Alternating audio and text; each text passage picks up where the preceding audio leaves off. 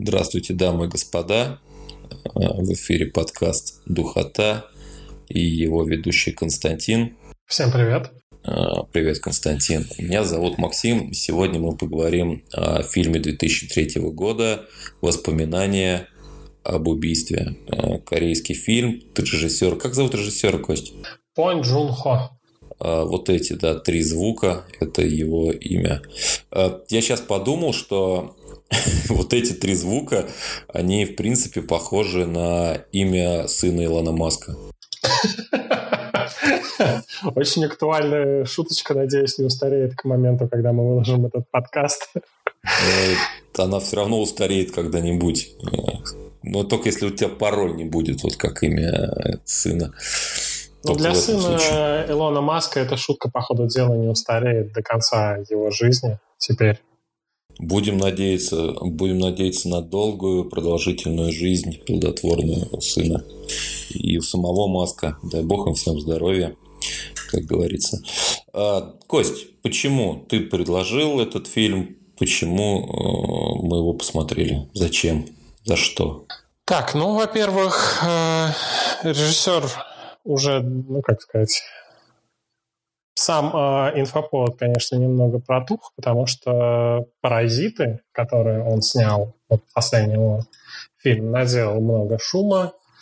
HBO уже собирается снимать сериал. Получил Оскар, что немаловажно, причем получил Оскар, как, страшно сказать, как лучший фильм.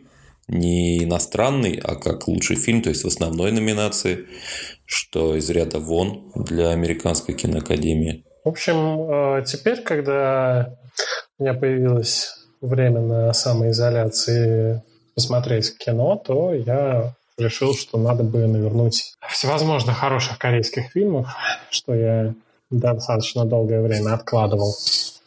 Вот. Ну и всевозможные топы главных корейских фильмов включили, в том числе и «Воспоминания об убийстве» того самого 2003 года. Что, да, кстати, еще показательно, Квентин Тарантино считает этот фильм, включает, по-моему, в двадцатку, на каком-то там 15-м и 14-м месте, как один из лучших корейских фильмов, азиатских фильмов после там 2000 года. Ну вот, как мы успели заметить, в том же самом 2003 вышел и «Олдбой», которого знает, наверное, куда больше народу. Вот, ну, такой, наверное, думаю, знаковый, да, в каком-то смысле был год для корейского кинематографа. Где-то там у них, видимо, началась в это время как раз движуха. Так, небольшой экскурс в историю, видимо. Не знаю, может быть, оно прошло чуть-чуть мимо тебя. В 2003, получается, году корейцы, да, выстрелили на Каннских фестивалях и вообще прорвались в Европу. Началась вот эта достаточно знаменитая в кругах киношников корейская новая волна с фильмами. И Чанук Пак, и вот этот режиссер, и куча еще других фильмов, не только их производство, они прям гремели достаточно громко. Ну вот с учетом того, что за последнее время я могу вспомнить только «Паразитов», гремят ли корейцы до сих пор, как думаешь? То, что ты видишь, в 2003 году ты уже пропустил как бы самые такие главные вот эти громкие фильмы. Поэтому, ну, вообще, наверное, гремят. Мы можем о чем говорить? Чанук Пак снимает сериал про маленькую барабанщицу в Англии. Он, видимо, переехал в Англию, там у него все нормально. До этого у него тоже там фильмы выходили. Выходит на Netflix отличный зомби-ужастик. Называется «Королевство». Всем очень советую. Особенно тем, кто любит зомби-жанр. Его прям можно прям смело смотреть. Он очень классный. Ну и «Паразиты», вот тебе, пожалуйста. К тому же корейский кинематограф, если мы на него посмотрим, он, ну, слабо отличается от европейского. Там все вполне как бы по законам жанра. То есть, если ты возьмешь индийский кинематограф, да, тебе это будет казаться абсолютной дичью. Японцы тоже, они достаточно специфические. А корейцы нет, они достаточно близки нам.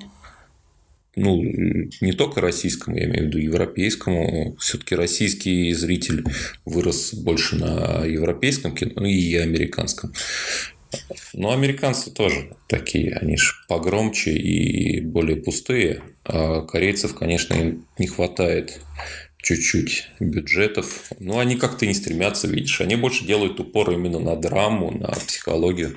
Ну, кстати, вот и этого всего, в принципе, воспоминания об убийстве хватает. То есть другая причина, собственно, почему я вспомнил о этом фильме и предложил его посмотреть. Это, в общем, в прошлый раз мы обсуждали комикс, в рамках которого как раз вот это обман ожиданий довольно часто использовался авторами.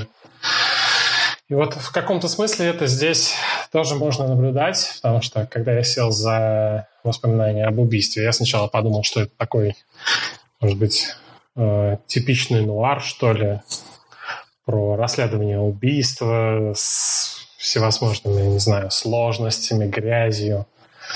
Но довольно быстро фильм скатывается в какую-то пародию даже. А заканчивается вообще на довольно драматической ноте.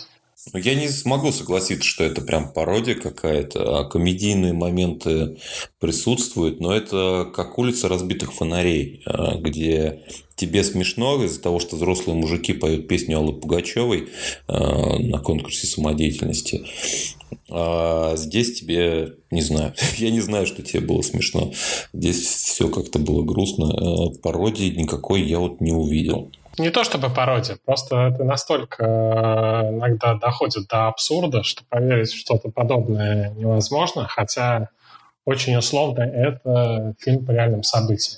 Ну, вообще фильм достаточно реалистичный. Вот почему. То есть, я когда смотрел, было ощущение, что это те же самые улицы разбитых фонарей. Вполне могу себе представить весь этот сюжет, все эти события, происходящими у нас в России.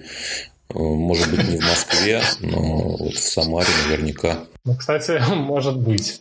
Ну, вот из таких комедийных моментов, конечно, как в кавычках комедийных, это как главный герой, ну, точнее, один из главных героев, это вот этот сельский полицейский, который постоянно придумывал версии, приходит к выводу о том, что раз на месте совершения преступления не найдено было никаких волос, то это значит, что маньяк бреется. И поэтому он начинает спускать все свои деньги на походы в баню, чтобы найти убийцу таким образом. Ну вот, как-то это все достаточно комично смотрелось. Ну, просто да, это комедийные как бы элементы, там их они присутствуют, особенно на фоне вот городского полицейского все это происходит. Ну, просто не совсем пародийно, конечно. Это все равно все остается вполне в неонуар. Неонуар, который тоже стал популярен где-то в начале 2000-х годов.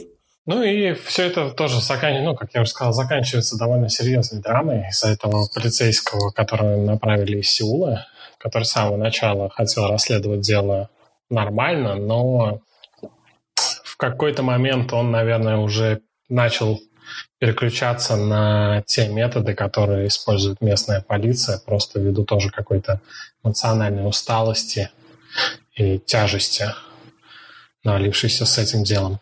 Ну, тут, кстати, вот я сейчас подумал, что можно вспомнить дело Чикатило, когда тоже несколько человек поймали, которые оказались невиновными в итоге.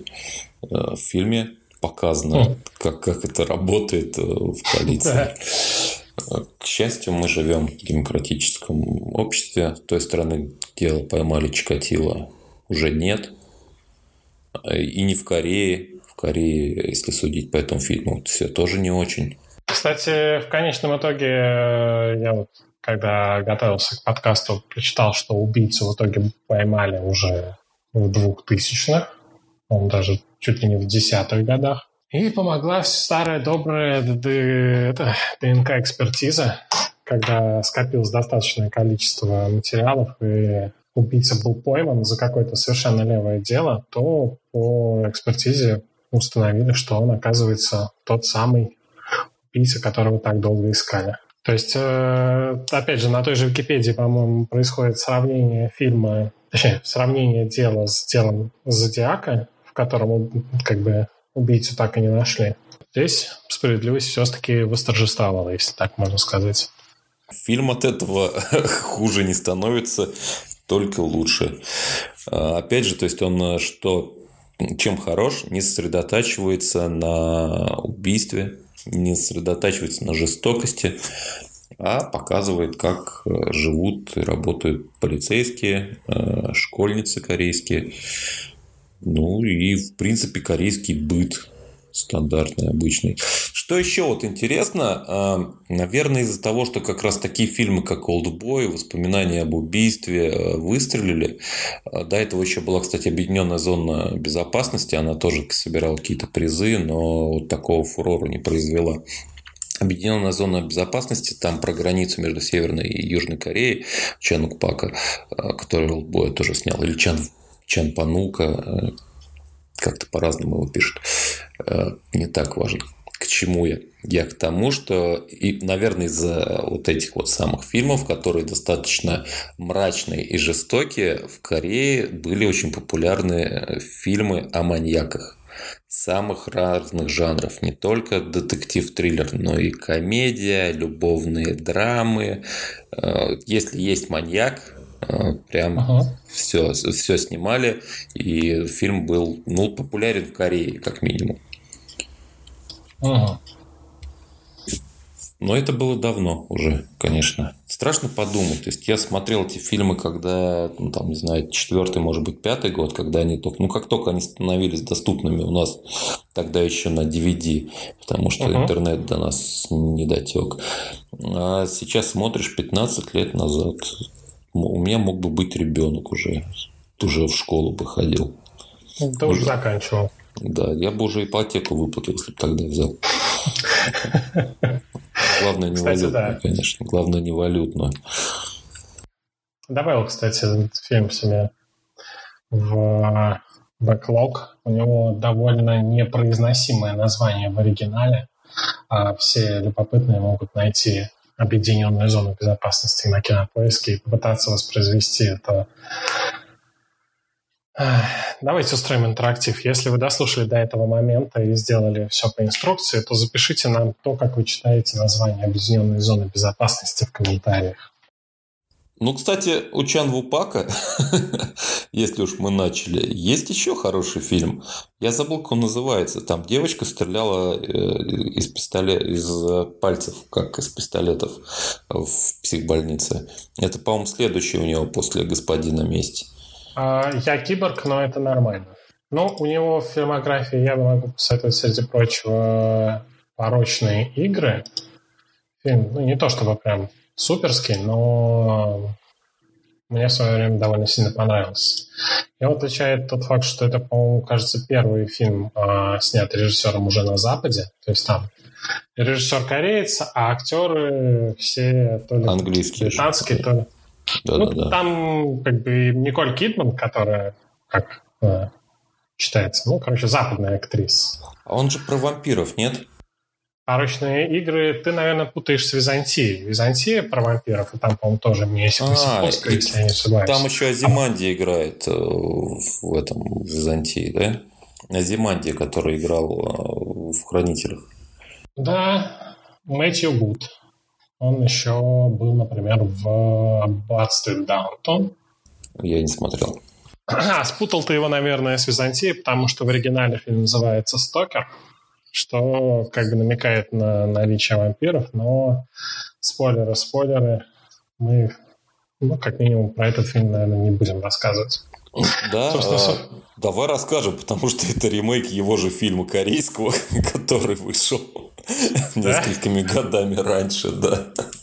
Слушай, так люблю этих режиссеров, которые переснимают свои же фильмы. Ага, особенно вот Михаэль Ханеке. Вот Ханеке прям здорово. Вот у него «Забавные игры» офигенно пересняты.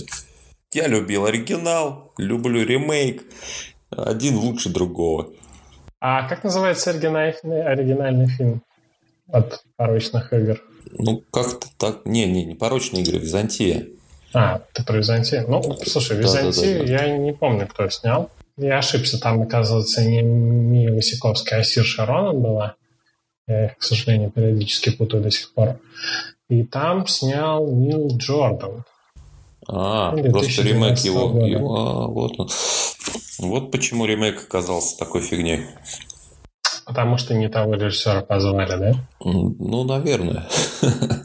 Ну, там, ладно, там надо было уловить вот эту всю красоту. Как это часто бывает, это довольно сложно. Мы знаем, что ремейк «Олдбоя» тоже не удался. Но зато Чанук Пак снимает ремейк про маленькую барабанщицу. Это ремейк старого сериала про шпионов из там, каких-то 70-х, 60-х. Тут у него все хорошо. И там играет девочка, которая играла в «Солнцестоянии». И которая будет, видимо, следующей «Черной вдовой» Флоренс Пью. Кстати, смотрю, у нее довольно солидная компания. Тут Майкл Шеннон, Александр Скарсгард. Да, все те люди, которых мы знаем благодаря сериалу «Игра престолов». Особенно Александр Скарсгард и Майкл Шеннон. Ага. Да, кто это? Люди, которых там не было, по-моему, и даже не планировалось. Но Майкл Шеннон, он в «Человеке из стали». Из стали ушли? Ну нет, Майкл Шеннон, ты же его наверняка знаешь. Ну я вот визуально наверняка его знаю. ВКонтакте мы с ним не дружим, поэтому я не знаю. Он играл, вот, как это сказать, в «Человеке из стали» он играл Зода, которую Супермен придушил. Я только хотел, да, вот сказать, что наверняка он играл Зода. Он классный. Он играет в «Маленькой барабанщице» главного героя. Ну, не главного героя. Там, наверное, главная героиня. А он играет как наставник. Прекрасный актер, который ненавидит человека-рыбу. Сложная, да? Сейчас была шутка. Моей эрудиции не хватило, но надеюсь, что наши слушатели кто-нибудь похохотал. Берсерк? Прекрасно, он еще не приехал, я его не читал, не перечитывал. Что тут можно еще сказать о нем? «Берсерк» в очередной раз переиздают на русском языке, насколько я понимаю, с новым переводом. И, кажется, немного в другом формате. Насколько я знаю, сам пока не видел, но ребята рассказывали. Книжка чуть-чуть побольше. Также там 2 тома манги идет, ну, в одной книжке 2 тома манги. И перевод существенно, ну, не различается. Местами что-то там стало красивое, покрасивее. Какие-то там обороты стали просто поинтереснее. Но таких принципиальных различий нет.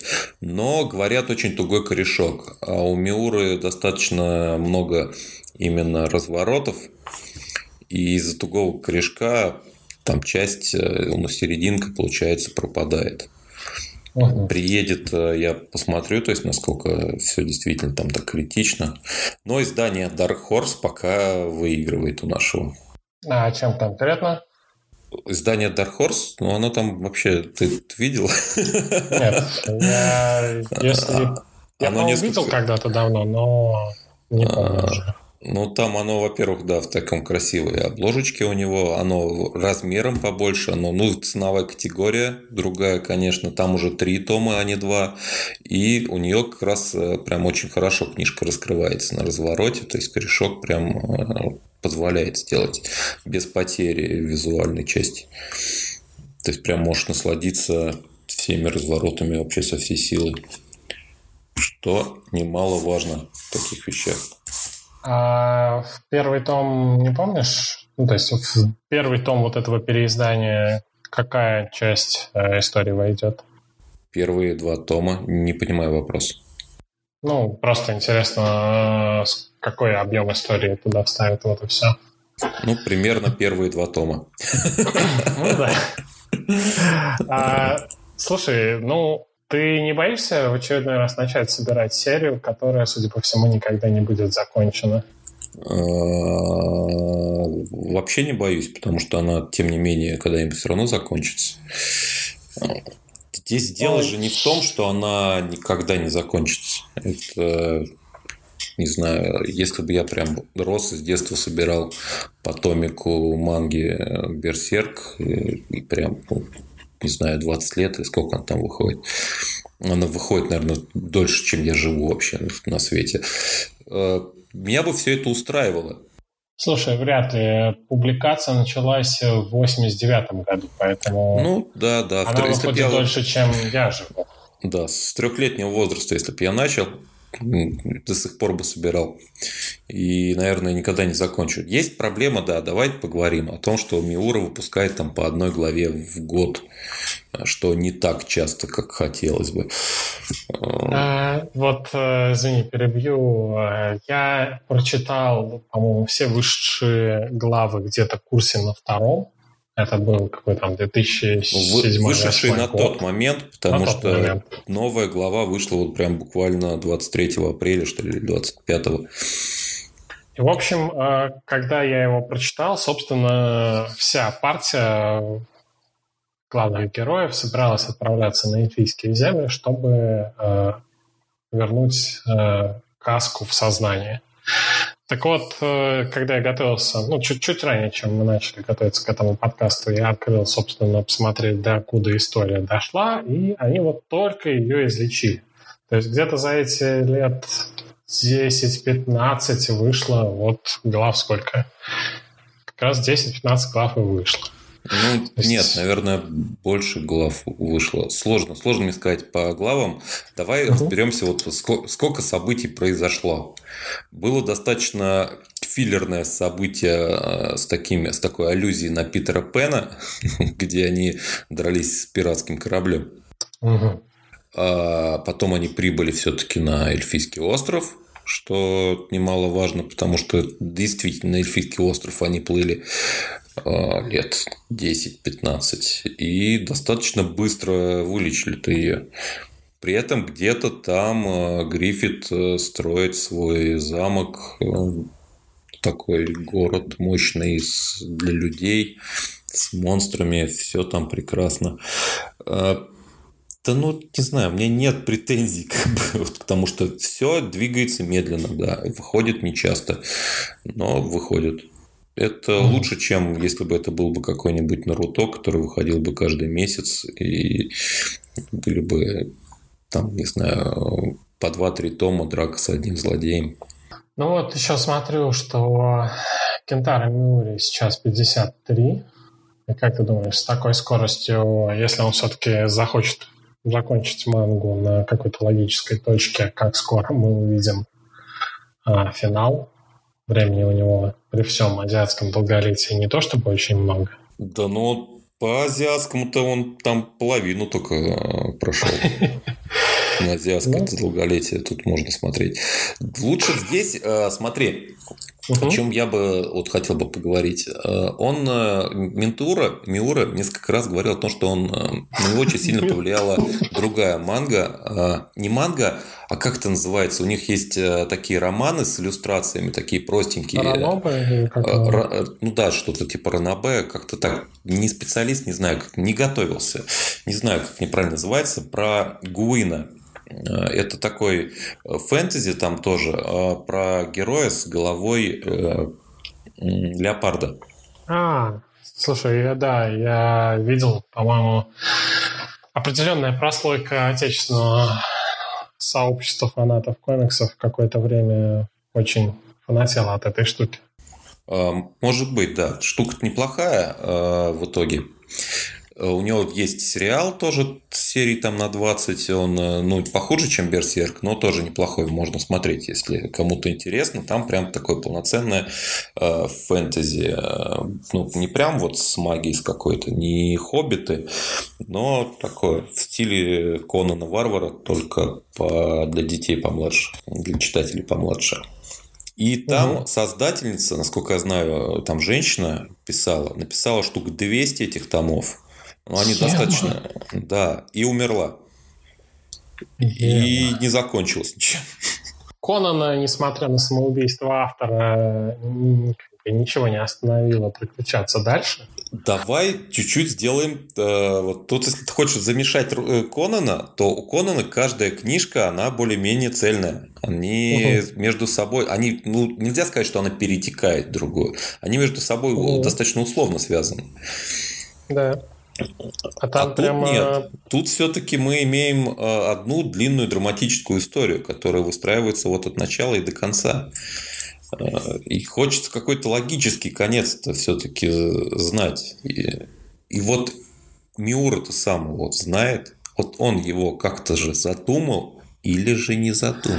Слушай, ну вот, опять же, я посмотрел, чем Кентаро Миура занимается помимо Берсерка.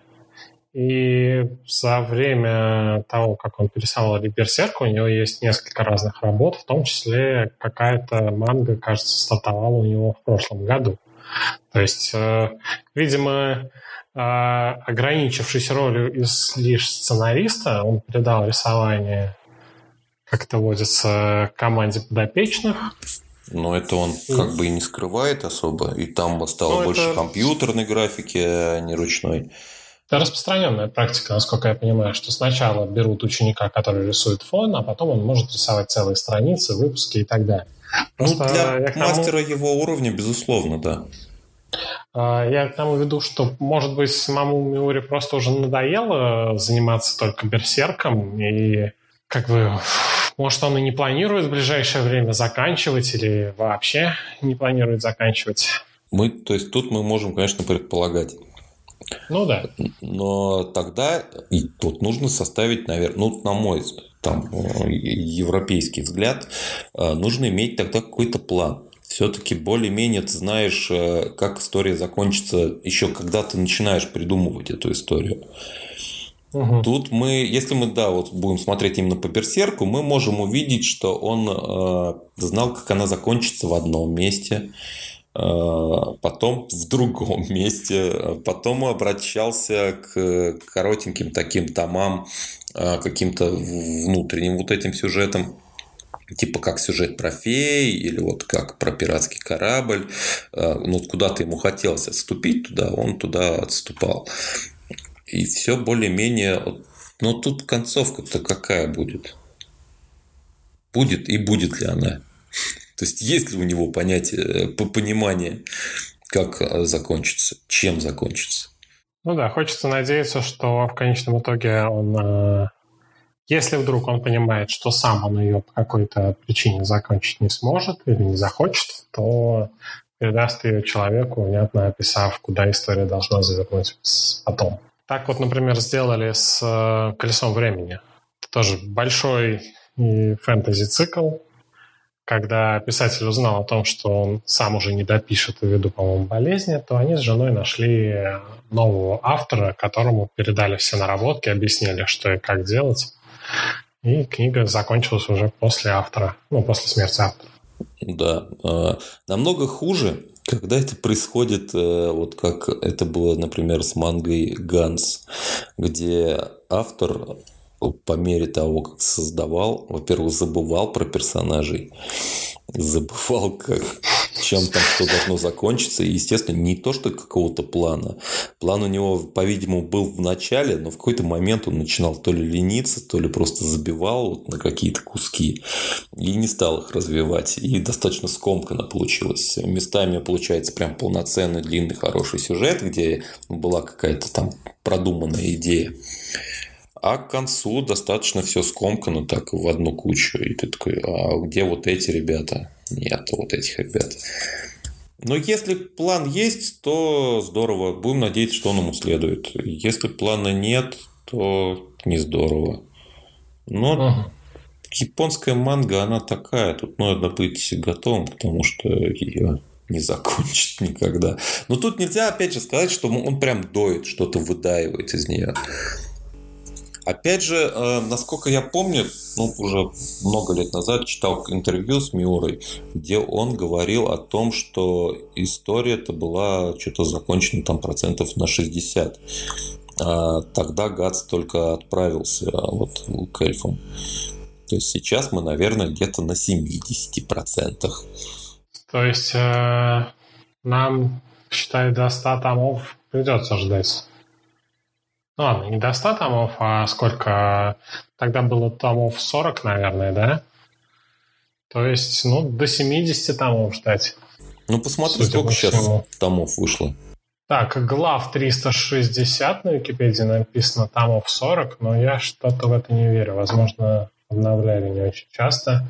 Нет, на англоязычной тоже говорит о том, что 360 глав, да, 360 глав, 40 томов. Это явно будет не 100. Может быть, какие-то спин-оффы. Потом. По сути, выходит, я так понимаю, 41-й том. То есть вот как раз на него набирается. Наверное, да. Наверное, 41-й том набирается. Сложно считать, потому что количество глав в томах, оно явно различается. Мы к этому не привыкли. А для японского рынка, наверное, это вполне себе нормально. Потому что у них куча всего выходит, опять же. Нет, ну, я полагаю, что к этому могли привыкнуть фанаты «Игры престолов», которые тоже умеют ждать годами. Но подобные выдержки я на данный момент могу только позавидовать, конечно. Вообще, Netflix очень избаловал тем, что выкладывает сразу все сезоны. Ну, в смысле, всем сезонам серии. Тебе не нужно ждать неделю, две, три, а то и несколько месяцев до следующего эпизода. Да, ну это не прям вот, я не считаю, что это прям избаловал. Во-первых, ну лично мне так удобнее. Я могу сесть и посмотреть за раз 2-3 серии точно за вечер. А если мы говорим именно о комиксах, то ну, совсем немного комиксов, которые я читаю прям раз в месяц. Если говорим про русский сегмент, так у нас вообще в принципе все ТПБшками выходит, синглами практически не выходят никакие. Во всяком случае, длинных серий сейчас в синглах вообще нет. Сингл – это, как правило, какой-то ваншотик, что-то законченное там более-менее. То есть мы читаем в ТПБ там, по 5 комиксов за раз. Ну, я тут немножко неосторожно замешал, в принципе, какие-то сериальные развлечения. Потому что, да, разумеется, сами комиксы я по одной главе, ну, очень редко что-то читаю.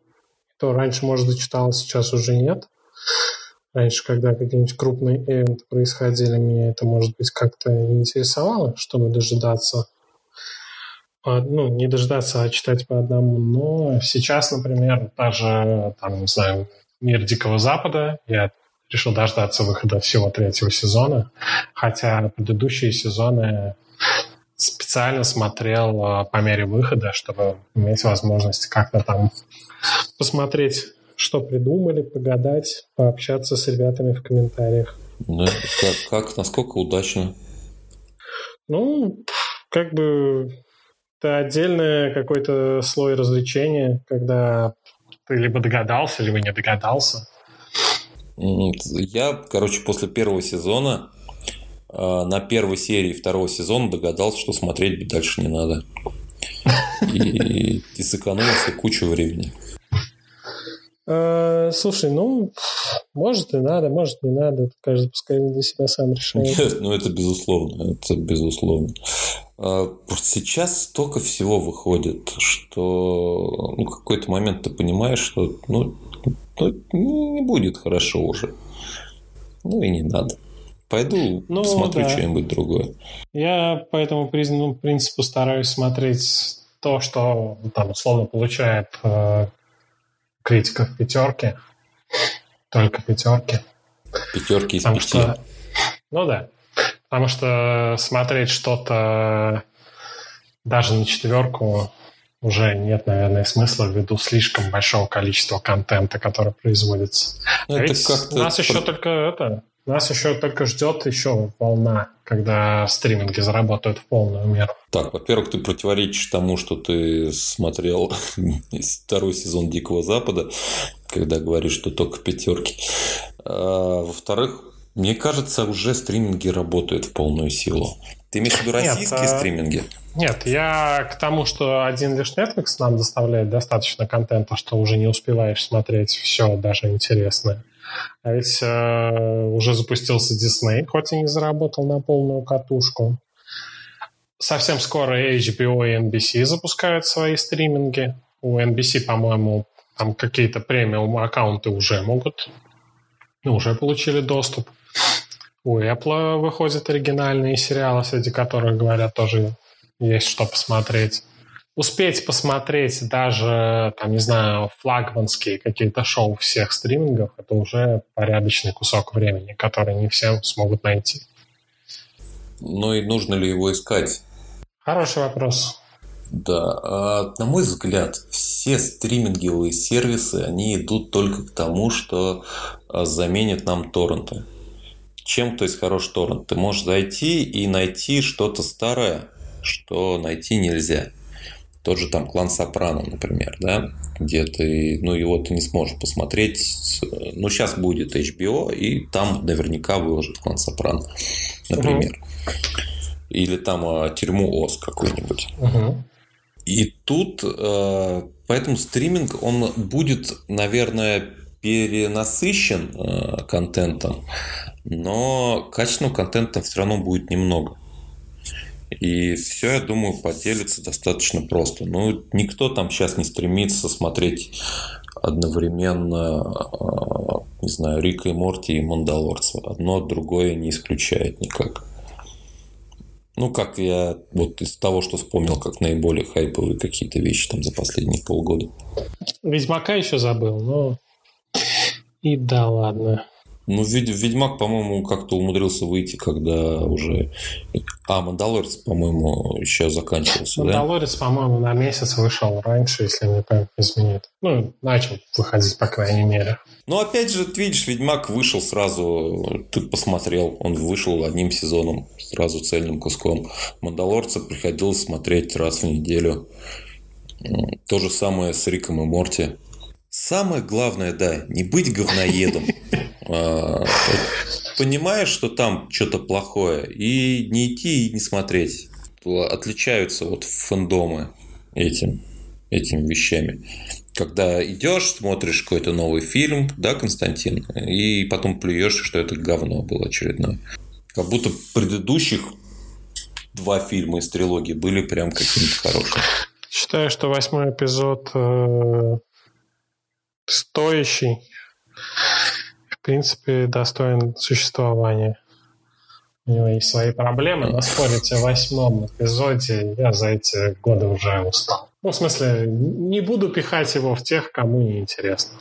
Буду уважать чужую точку зрения о том, что фильмы по «Звездным войнам» не ок. Кстати, в комментариях сегодня заметили в группе Гикстера, что единственный человек, который снял что-то действительно более-менее яркое и запоминающееся во всей франшизе «Звездных войн» за последнее время, если не считать «Мандалорца», который там отдельно надо обсуждать, это Тони Гилрой, который честно заявил, что никогда особо фанатом «Звездных войн» не был и просто сделал то, на что его наняли. Вот ничего не хочу сказать там про «Звездные войны». Я не смотрел последние 3 фильма. Мне совершенно очевидно, что это не нужно делать. Можно посмотреть потом обзор какого-нибудь ностальгического критика. Это будет намного веселее. Но фанаты, когда берутся за что-то, они делают либо для фанатов, что несколько противоречит духу создания того или иного творения. Потому что, как правило, творец не слишком ориентируется. Во всяком случае, поначалу, когда ты влюбляешься в ту или иную историю, она не ориентирована на зрителя, на потребителя. Человек не ориентируется, когда что-то делает. Поэтому человек дальше, когда берет создателя со стороны, с каким-то свежим взглядом, он приносит действительно что-то новое, интересное, показывает какой-то необычный немножко взгляд, незамыленный. И получается хорошо, как правило, наверное. Не знаю. Мне так кажется. Слушай, ну вот тут забавно, что основные претензии к новой трилогии в том, что она недостаточно... в том числе про лор, недостаточно верна духу саги и много всего такого, что, наверное, можно было бы услышать, если бы авторы не были фанатами. В общем, довольно просто комичная ситуация. А сцену с Дартом Вейдером из «Изгоя-1», где он проходит и шинкует солдат, запомнили все, и снята она человеком, которому «Звездные войны» в общем и целом по боку. Ладно, я надеюсь, что я не окажусь сейчас неожиданно в очередном разговоре про «Звездные войны», если честно, у меня есть для этого отдельный подкаст. Хотел бы в финале спросить тебя про последнюю вышедшую серию «Рика и Морти», если ты успел посмотреть. Да, я успел посмотреть и рассказать о ней в свой блог. Сразу видно, что ты не слушаешь мой блог. Я видел это сообщение, но пока еще не прослушал. Не хочешь ли немножко повторить, как тебе в итоге увиденное? Потому что серия довольно много шума подняла по крайней мере, вот у меня, блин, в Твиттере. Нет, я немножко нахожусь в танке. Вокруг меня не шумит ничего про Рика и Морти. А что шумят? Что говорят? Ну, что, с одной стороны, Дэн Хармон уж слишком сыгрался с метой. А с другой стороны, что эта серия, она как раз призвана в каком-то смысле обнулить всю эту самую мету, чтобы можно было уже не так шутить. Не так... Нет, неправильно выражаюсь, наверное. Немножко сбавить обороты, потому что слишком уж много всяких мета-шуток было во всем сериале до этого. Не знаю, не совсем понимаю, тут в чем претензия. На мой взгляд, то, что я увидел, создатели прям вот честно говорят о том, как они относятся к сериалу, как они относятся к повествованию и как они относятся вот ко всему, что они делают в «Рике и Морти». В их там фанаты просили закрыть какие-то вот эти ружья, которые они щедро развесили. Пожалуйста, вот вам показали, вот что вы хотели. Вот вам один, вот вам другой, вот вам третий. Нам, создателям, тут если я говорю там за создателей, им плевать. Плевать на эти истории. Они придумывают каждую серию, и им просто весело. Редкий случай, когда они наворачивают какой-то драмы, как это бывает обычно в конце, да, сезона. И при этом, то есть, мы видим, что драма-то это как бы тоже такая одноразовая. Сделать один раз. Ну, то есть, наслаждайтесь тем, что имеете. Не ищите сложности. Не накручивайте себя. Все... Там всем похеру. Они не задумываются, что это какая-то глобальная, большая, длинная история. К счастью или к сожалению, опять же. Мне кажется, к счастью. А так, ну, это вот, да, такой мета-комментарий о том, как ну, взаимоотношения творчества и создателя, художника. Ну, вот... Как бы тебе не показалось, что серия в каком-то смысле это квинтэссенция вот этого всего направления, когда отследить все отсылочки в увиденном фильме, серии, комиксе становится чуть ли не важнее, чем, собственно, сам сюжет? Нет, не показалось, потому что здесь, они же говорят о коммерциализации ну, прям в открытую. Mm-hmm. Тем самым как бы объясняя, что мы делаем продукт, ребят. Делаем красивый продукт, в котором вы потом копаетесь и ищете. Каких-то прям ну, вот отсылочек. Ну, то есть, отсылок ради отсылок, если я правильно тебя понимаю, о чем ты говоришь. Я вот ну, не увидел про поиск каких-то отсылок. Нет.